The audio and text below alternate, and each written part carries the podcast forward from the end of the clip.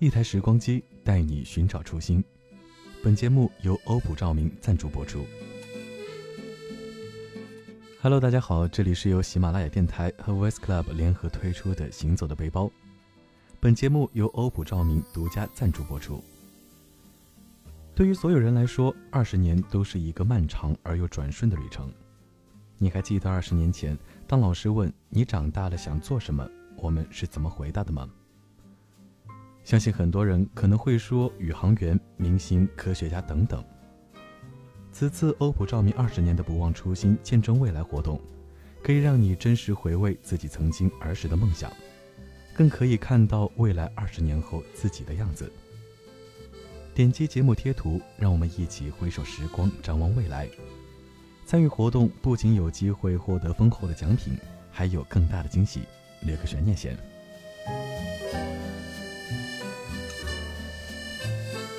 很多时候匆匆忙忙，生活工作你追我赶。我们知道明天要干什么，但是慢慢的已经不记得为什么要这么做。生活的轨迹越来越偏离，最初的梦想和希望越来越模糊。本期节目，我们将乘坐欧普照明时光机，带领大家去那些最能让我们找到初心的地方。今天我们的第一站是西藏冈仁波齐峰。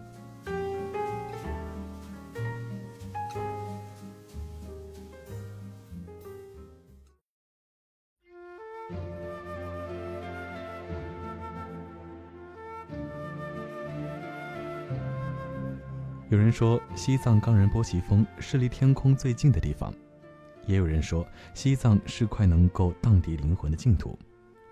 几年前从西藏回来之后，我渐渐明白了这样一个道理：其实，真正能够安抚灵魂的，永远是自己那日渐强大的心灵。冈仁波齐峰是冈底斯山的主峰，位于西藏阿里普兰县圣湖玛旁雍措以北。东经八十一点三度，北纬三十一度，海拔六千六百五十六米，曾被誉为最美的雪山。当你在远处仰望这座雪山的时候，几乎望不到冈仁波齐峰；但当天气晴朗的时候，当你运气够好的时候，隐约可以看到那被终年积雪覆盖的山峰。曾经看到这样一篇文章，有一位老者在耄耋之年来到冈仁波齐。然后从此就再未离开。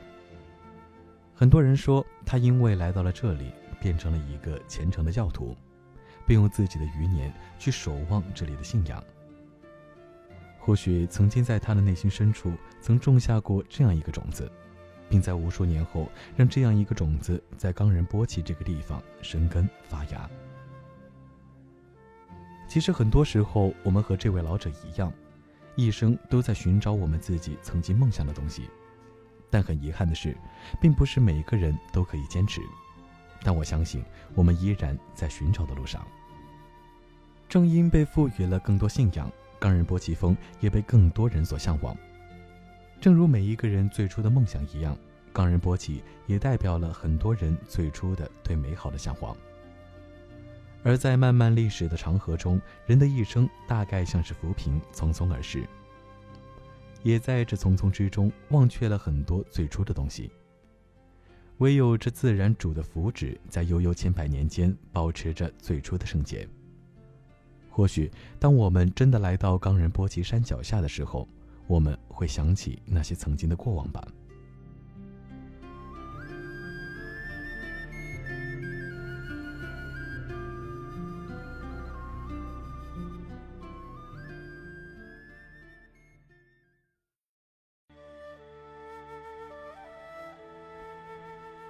再往前走些，欧普照明的时光机又带领我们去往另一个如梦如幻的地方，去看看我们能否在那里找到我们最初的记忆。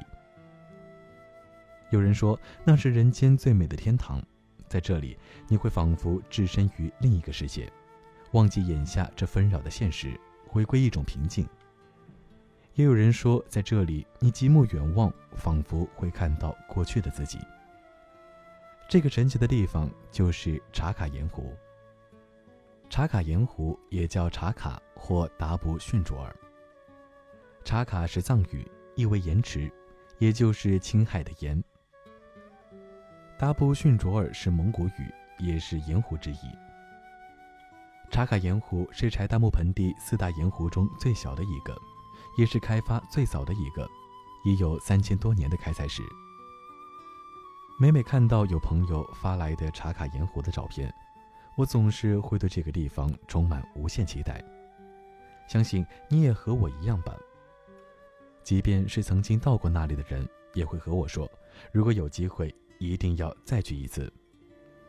而今，越来越多的年轻人选择旅行结婚，也会在这样一个一幻一真的地方留下爱情最初的美好。很多人说，如果旅行的路上能够碰到属于自己的爱情，是一件很浪漫的事，所以有了无数人对丽江的向往。但爱情这种事总是可遇而不可求。而很多时候，其实更多的是我们慢慢不再相信爱情。所以，当看到有人在茶卡盐湖成功求婚的时候，我希望他们真的在那里找到了彼此对于爱情最初的记忆。没有城市里的生活所迫，没有父母至于年纪的压力，一切从内心对于爱情的渴望出发，去遇见，也去经营自己的爱情。或许这也是一种不忘初心吧。应了那句话：只有存在爱情的婚姻，才有值得维护的未来。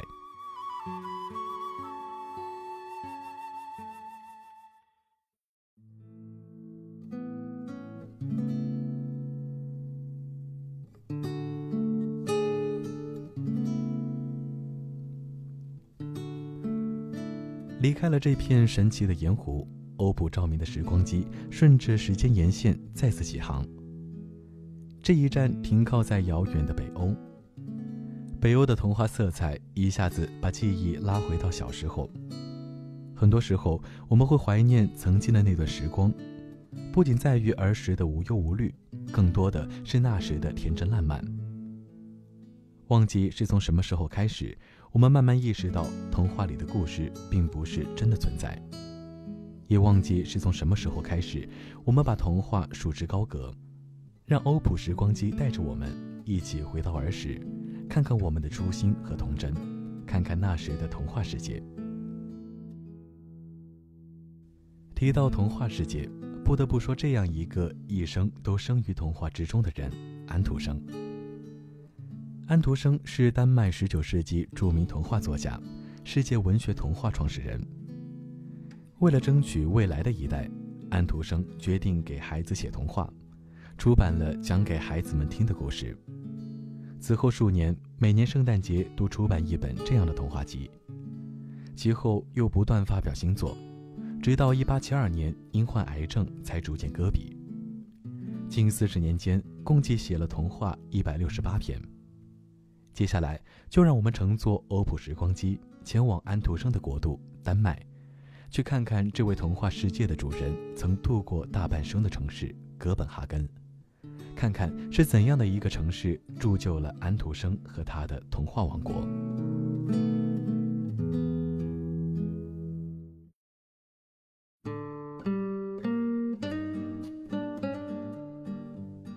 晴光照太清，四郎岛上画牛耕，樱花吐艳梨花素，泉水喷去海水平。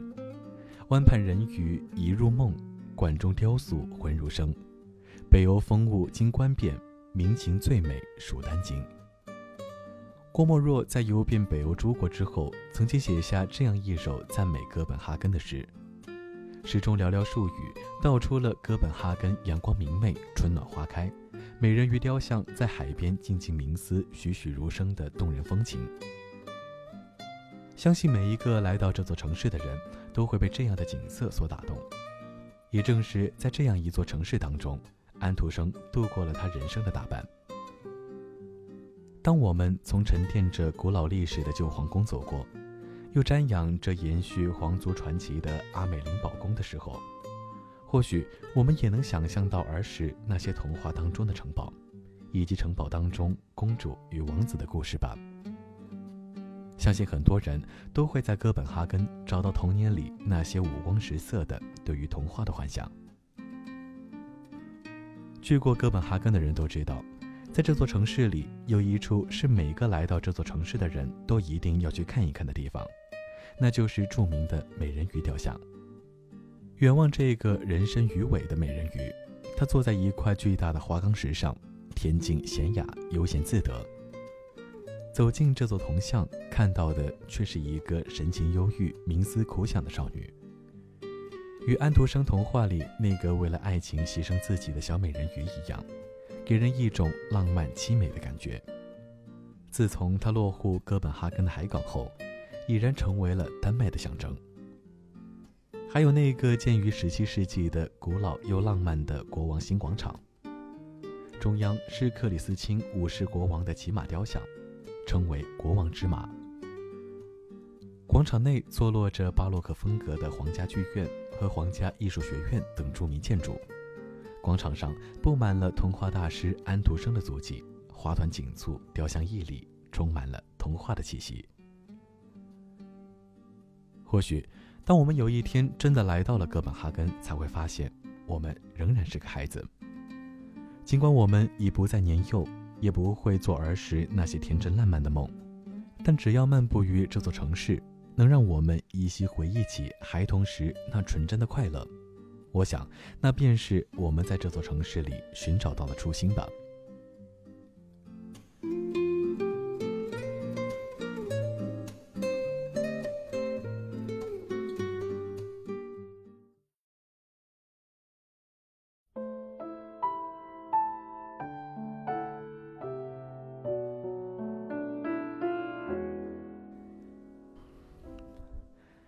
在今天的节目中，我们跟随欧普照明的时光机，去到那些寻找我们初心的地方。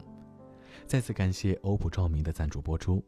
欧普照明二十年，不忘初心，见证未来。欢迎大家点击节目贴图进入活动页面，去看看你曾经梦想中自己的样子，还有二十年后那个不一样的你。当然，参与活动的听众们更有丰富的奖品。还有机会由欧普照明送你回到初心地，与欧普一起见证初心和未来。本期的行走的背包就是这些，感谢各位的收听，我们下期再见。